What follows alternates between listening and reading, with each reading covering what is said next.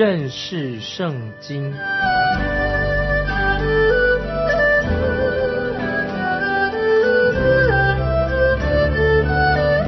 认识上帝的话，把上帝的话带到全世界。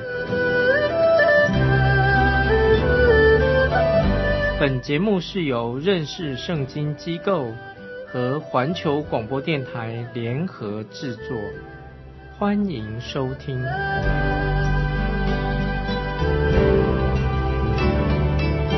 亲爱的听众朋友，你好，欢迎收听认识圣经。我是麦基牧师。我们看但以理书第七章第三节，有四个大兽。从海中上来，形状各有不同啊。我们看到这个四只大兽啊是不同的。这个大兽有一只像狮子，一只像熊，一只像豹，还有一只十角兽。我从来没有见过这种十角兽，只有在但以理书里面看到这个十角兽。这些兽代表。各民、各方、各族啊，各国的人所组成的这些国家，我们继续看第四节，头一个像狮子，有鹰的翅膀。我正观看的时候，兽的翅膀被拔去，兽从地上得立起来，用两脚站立，像人一样，又得了人心。注意这些经文的意思，这里说到有鹰翅膀的狮子，就是特别。啊，是指巴比伦帝国，也就是指尼布加尼撒王，就是像第十七节所说的四个大兽，代表了四个王的兴起。那么这只狮子有鹰的翅膀，使它成为一头很特别的狮子。鹰的翅膀代表巴比伦国快速的能够调动他自己的军队，在历代以来。各国的强权啊，一个秘密武器什么，就是能够调快速的调动军队。曾经有一位将军这样说：谁能够调动最多的部队，最先到达战场的人，就一定会打胜仗。尼布加内沙王他就能够快速的调动他的部队，使他成为当时的世界第一强权。那么也是后来的亚历山大大帝、凯撒大帝、拿破仑等等。他们打胜仗的秘诀就是快速调动他的部队。从历史看来，能最快速调动军队的武力的人，就可以成为世界的领导。过去的巴比伦如此，将来的这世界强权啊，能够决定胜利的因素也在此。我们继续看但以理书七章四节的下半，兽的翅膀被拔去。那这里说到，就是指尼布加尼撒王他。得到了精神错乱的一段时期，那么他连他自己都不认识他自己是谁的。那我们继续看经文说，用两脚站立，像人一样啊，就是说到尼布加内斯王。后来他精神又恢复正常了，曾经之前他的行为举止就像兽一样，那么现在他的心智恢复正常了。那么我们继续看，也是还是但以理书七章的四节啊，后面。像人一样，又得了人心，这是什么意思呢？我认为就是说到尼布加尼撒王，他的信仰上已经转变了，他已经认识了永活的真神。继续看，就是狮子啊，我们明白狮子跟金头啊，明显的就是指到巴比伦帝国。可是今天我们知道，巴比伦帝国、巴比伦城已经变成一堆废墟了，就像耶利米。所预言的过去，他的光荣的荣耀，今天就是在废墟当中，我们仍然可以看到一头骄傲的狮子，好像站在台上。这个狮子是象征，象征着巴比伦过去的这个大帝国，它的荣耀。然后今天我们从地下所挖出来的巴比伦城的遗址，仍然好会看出它过去的辉煌，尤其是巴比伦的空中花园。是今天啊，我们所谓的古代世界七大奇迹之一啊，就是巴比伦的空中花园。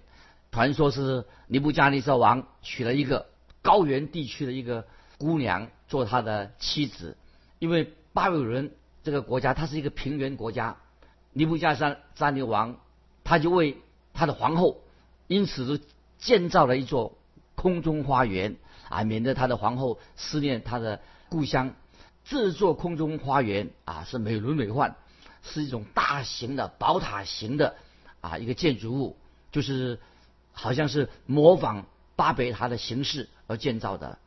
那么它的建材是用砖瓦建在的，这个塔的周围是用螺旋转啊螺旋锥转的方式，一直弯曲到啊到达那个塔的顶端，这个顶端上面。就设有偶像的祭坛，祭坛那个祭坛做什么用的呢？啊，甚至可以献人，把人当做祭物献上。那么那时候的巴比伦已经有啊邮政的制度，他们的建筑里面还有那些浴室、浴缸，还有铜制的啊水管等等，所以表明巴比伦当时哈他们的文化的素养啊已经很高了。城里面因为有图书馆，巴比伦城里面。周围四围城的四围有一个三百尺的城墙，高的城墙，它的城墙的宽度上面的宽宽度可以容纳四辆马车一起啊在城墙上啊行走，就是为了保护全城的城里面的安全。听懂没有？我们都知道这个多重金属的偶像的金头，就是代表一个象征着当时。文明先进的这个外表的一个荣耀，那么而且我们也知道说，狮子狮子代表什么呢？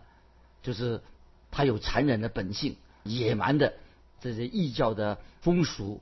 所以我们从但以理书第二章、第三章的记载里面啊，最后我们可以看到。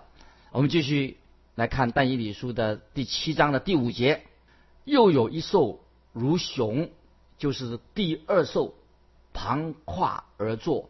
口齿内衔着三根肋骨，有吩咐这兽说：“起来，吞吃多肉。”这里熊就代表马代波斯帝国。这是尼布加尼撒王在他的梦梦中那个大象的当中的银的手背，银手背。当这只熊横跨而坐，表示它形容它是非常的灵巧。那么，首先我们知道，马代人用强而有力的左手出击了，他的军队出击了，就征服了巴比伦帝国。后来波斯人，马代波斯人就用右手，等于出一个勾拳出击，又打倒了埃及国以及巴比伦其他的附庸的国家，都被马代波斯国打败了。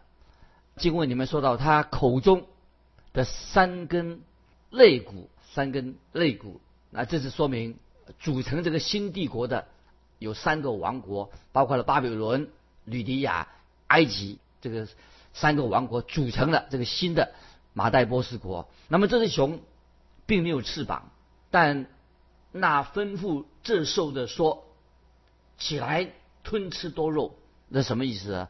就说明马代波斯国的军队就像一只。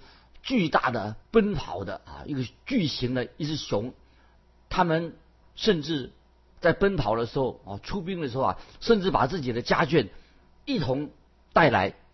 啊，虽然塞瑟斯那个将军有个将军叫塞瑟斯，他曾经带着三十万的士兵以及三百艘军舰，结果他们要作战的时候啊，结果在温泉关和希腊的军队作战的时候啊。结果怎么样啊？打了一个败仗，那么从此，那波斯的舰队后来又被风雨、暴风雨摧毁了。就在特别这个特别的时刻，为什么呢？他为什么打败仗呢？那神不希望看到东方的这些帝国来控制了啊这个西方的。接下来，请看七章六节。此后，我观看，又有一兽如豹，背上有。鸟的四个翅膀，这兽有四个头，又得了权柄。这里豹是代表亚历山大大帝的希腊马其顿帝国，四个翅膀啊，就是特别强调亚历山大大帝他的能快速的调动他自己的军队突击攻击敌人。所以相较之下，这个时候尼布加尼撒的军队看起来就很缓慢啊，像个老火车头一样这样慢的，不能跟亚历山大大帝相比。谁能够刚才提过，谁能够成为世界的强权呢？就是他必须要能够快速的调动他的军队啊，瞬间进攻。经文说四个头就描述亚历山大帝，他在三十岁左右去世，他的帝国就分裂了，因为这些巴比伦国曾经纵情宴乐，他们堕落了。亚历山大帝也是一样啊，也是纵情宴乐，也堕落了。在亚历山大死后，他的四个将军就瓜分了他所开拓的帝国的一切的土地，因为。这些这些将军，他们知道他们自己没有办法控制一个这么大的一个帝国，所以我们从但以理书第八章就出现了，就会出现了一个小角啊，这个小角就是代表是叙利亚安提阿古伊比凡尼这个王，小角是代表这个叙利亚这个王。那个时候，这个王就大肆破坏了耶路撒冷的圣殿，在圣经里面没有记载关于。马其顿王国的一些历史。那么从年代我们来推算来看，那希腊马其顿帝国正好是在新旧约之间。在这个时候，巴勒斯坦的那些犹大渔民特别受到来自埃及跟叙利亚这些王国的受挫他们的严重的迫害。那现在我们继续看但以理书七章七节，其后。我在夜间的异象中观看，见第四兽甚是可怕，极其强壮，大有力量，有大铁牙，吞吃、嚼碎，所剩下的用脚践踏。这兽与前三兽大不相同，头有十角。注意，这是很难形容的啊！这个是这个十角兽。这个十角兽代表谁呢？啊，就是代表后来的罗马帝国，也就是尼布加尼撒王他梦中梦见的那个大象的铁腿啊，那个腿的部分。从第十九到二十八节，我们会看到更详细的解释。啊，我们要好好的啊来解释圣经。啊，我们不可以啊随便的去猜测，我们要特别注意。这第四个兽所占的篇幅比其他三个兽合起来还要多，所以这段的经文，听众朋友非常重要，因为我们现在正是活在第四个兽的时代之中。那么就是说到十个脚趾头以及头有十角这个意象，慢慢的会显出这个时代，这个时代是活在十个脚趾头。和头有十角这个时代，那么第四兽和其他的兽不一样。那么我们可以看过这个第四个兽啊，没有一个兽像那样的第四个兽一样非常特别的兽。那么这个兽被形容成什么呢？甚是可怕，极其强壮，强壮，大有力量。这是象征什么呢？就是象征后来的罗马帝国。那说到这个兽，它的力量强大无比，会让人看了会恐惧害怕，跟其他前面的兽都不一样。它有大铁牙啊，这跟尼布加内沙那个梦当中的大象那个铁的脚啊是同样的意思，都是象征着罗马帝国的这个强权很强大。那么说到罗马帝国的铁蹄，他要把当时的整个的世界都。踏在他的脚蹄之下，都是控制的。当时全个世界长达一千年之久。那么这这段经文当中，这个兽第四个兽，它有十角，十个角，十角。那么这里显明就是跟尼布加尼撒王梦中的大象的十个指头是相同啊，意思相一致的。那么这里所强调的。不是罗马帝国的它的开始，而是讲到罗马帝国的幕后的时期状状况，讲到这个十角十个角的时期。那第四个兽，听众朋友注意，第四个兽的意象对我已经强调了非常重要，因为我们啊现在就是活在第四个兽的预言这个时代当中。当然，这个还没有完全的应验，但是我们是已经活在这个末世的世代当中。前面三个说的意象已经应验了，时间已经过去了，也就是说，这个预言的四分之三已经应验了，只剩下十角，十角。的预言还没有应验，那么这个就是圣经所说的这个十角是什么什么呢？啊，可以说就是将来敌基督的出现。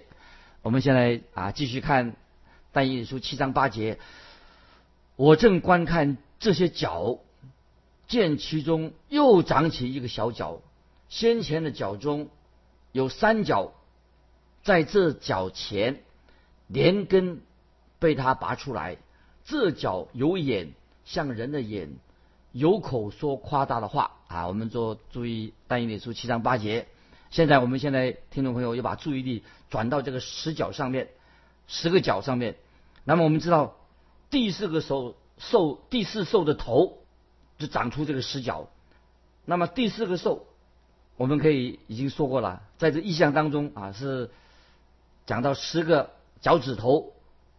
的意象，那么也就是在尼布加尼撒他所见到的这个意象当中，十个指头，他这个十个指头是半铁半泥的，意思是什么呢？是的，就是说目前它这个过程啊还是半铁半半泥的，就是说这个铁还在，罗马也在，但是泥土也在，表示说泥土是讲到它的。弱点啊，它软弱的地方也在。那我们知道，当耶稣基督再来掌王权的时候，那么我们知道，主耶稣当主耶稣再来掌王权的时候，全世界那个时候都要需要按照主耶稣的旨意来运作。我们人人都要顺服主耶稣，因为主耶稣乃是万王之王、万主之主。那么今天啊，我们还没有啊。这个时候还没有所有的人向耶稣基督屈膝下拜。当主耶稣再来的时候，那么我们都要降服在主耶稣的权柄之下。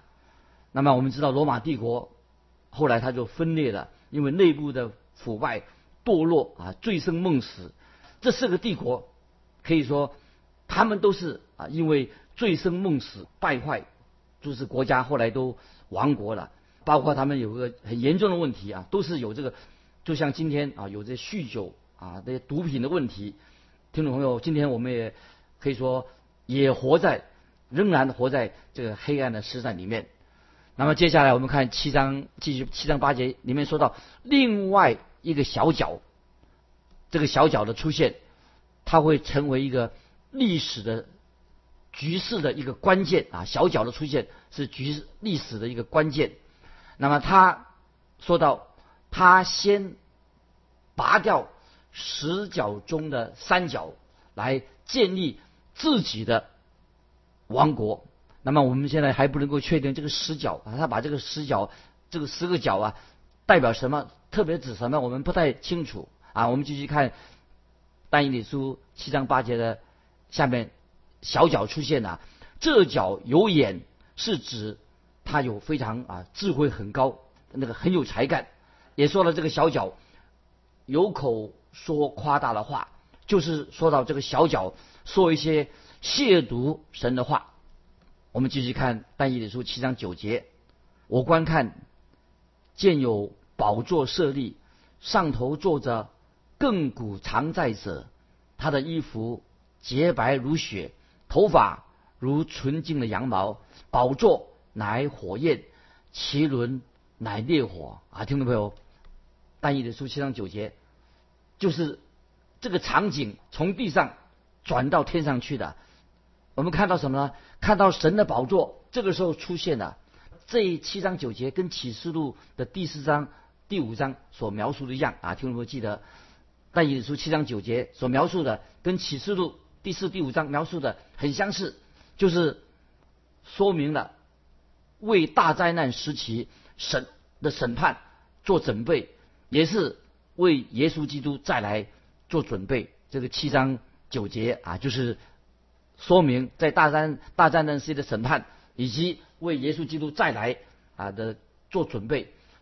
在但以理书七章九节啊，我们继续看，我观看见有宝座设立，那么这个话就跟启示录的第四章四节所说的一样，是说到第九节啊，七章九节当中也有这样说，亘古常在者是指谁呢？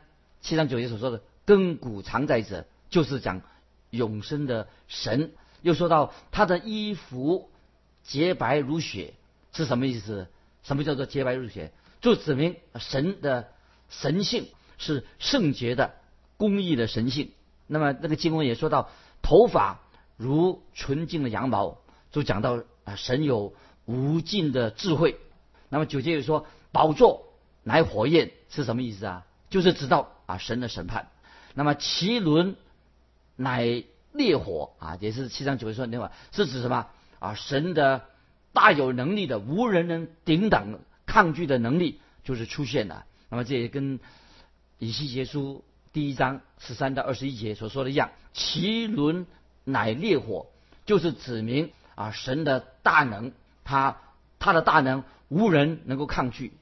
那么接下来我们啊读但以理书七章第十节，从他面前有火向河发出，侍奉他的。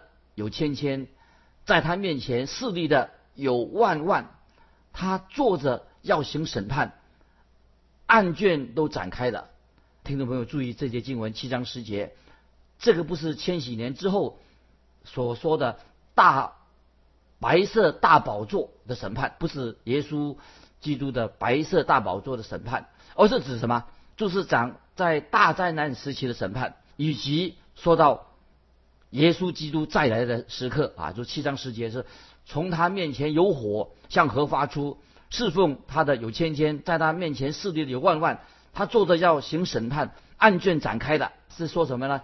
就是不是只说大宝座白色大宝座的审判，乃是大灾难时期的审判，以及预备耶稣基督再来建立千禧年的国度啊。我们继续看但以理书七章第十一节，那时。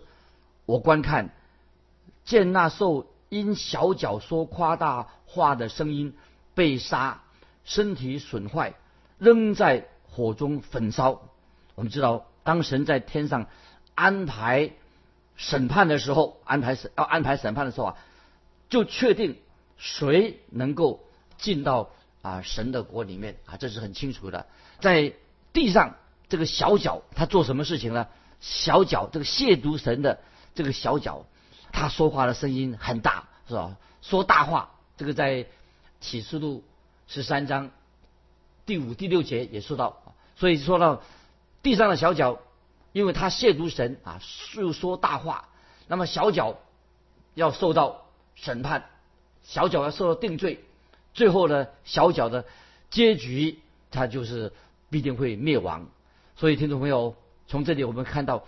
最后一个兽所象征的啊，就是这个第四兽所象征的，它的重点不是在这个第四个兽它的开始的状况，而是特别讲到这个第四个兽它的王国，它的终结局是什么？不是讲它开始，重点不放在这个第四国啊，第四个兽的开始，乃是啊说到它的结局是受到啊神的审判，特别是讲到耶稣基督。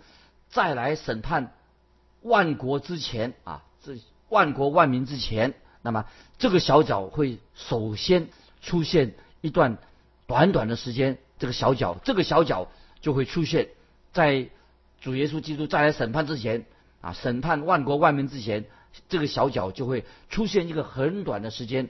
那么这段时间是什么呢？可以说就是所谓的大灾难时期，大灾难时期。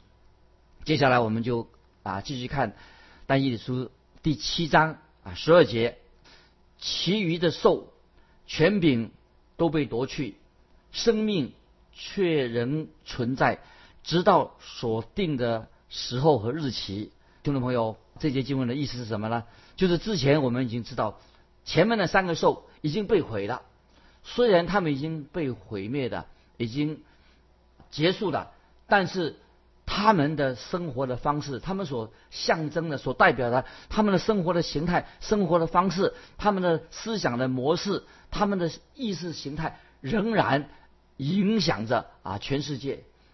这种影响一直会延续到在大灾难的时期的来到啊，仍然所以在但以书七章十二节就说，其余的兽。权柄都被夺去，生命却仍存在，直到所定的时候和日期。所以知道前面这三个兽虽然已经被毁了，但是他们仍然影响到啊现代人的生活，现代人的思想哲学，影响到了人的这个心态，一直延续到大灾难时期的来到。所以我们基督徒啊，今天活在这个第四个兽的时代。所以听众朋友，我们一定要。常常警醒祷告啊，知道啊，现今的时代非常邪恶，所以我们要紧紧的啊抓住主耶稣给我们的应许，我们行在神的旨意里面，靠着圣灵的大能，让我们过一个得胜基督徒的生活。今天我们就分享到这里，听众朋友，如果你有感动啊，会有问题，欢迎你来信跟我们分享你的信仰生活。来信可以寄到环球电台认识圣经麦基牧师收。愿主祝福你，我们下次再见。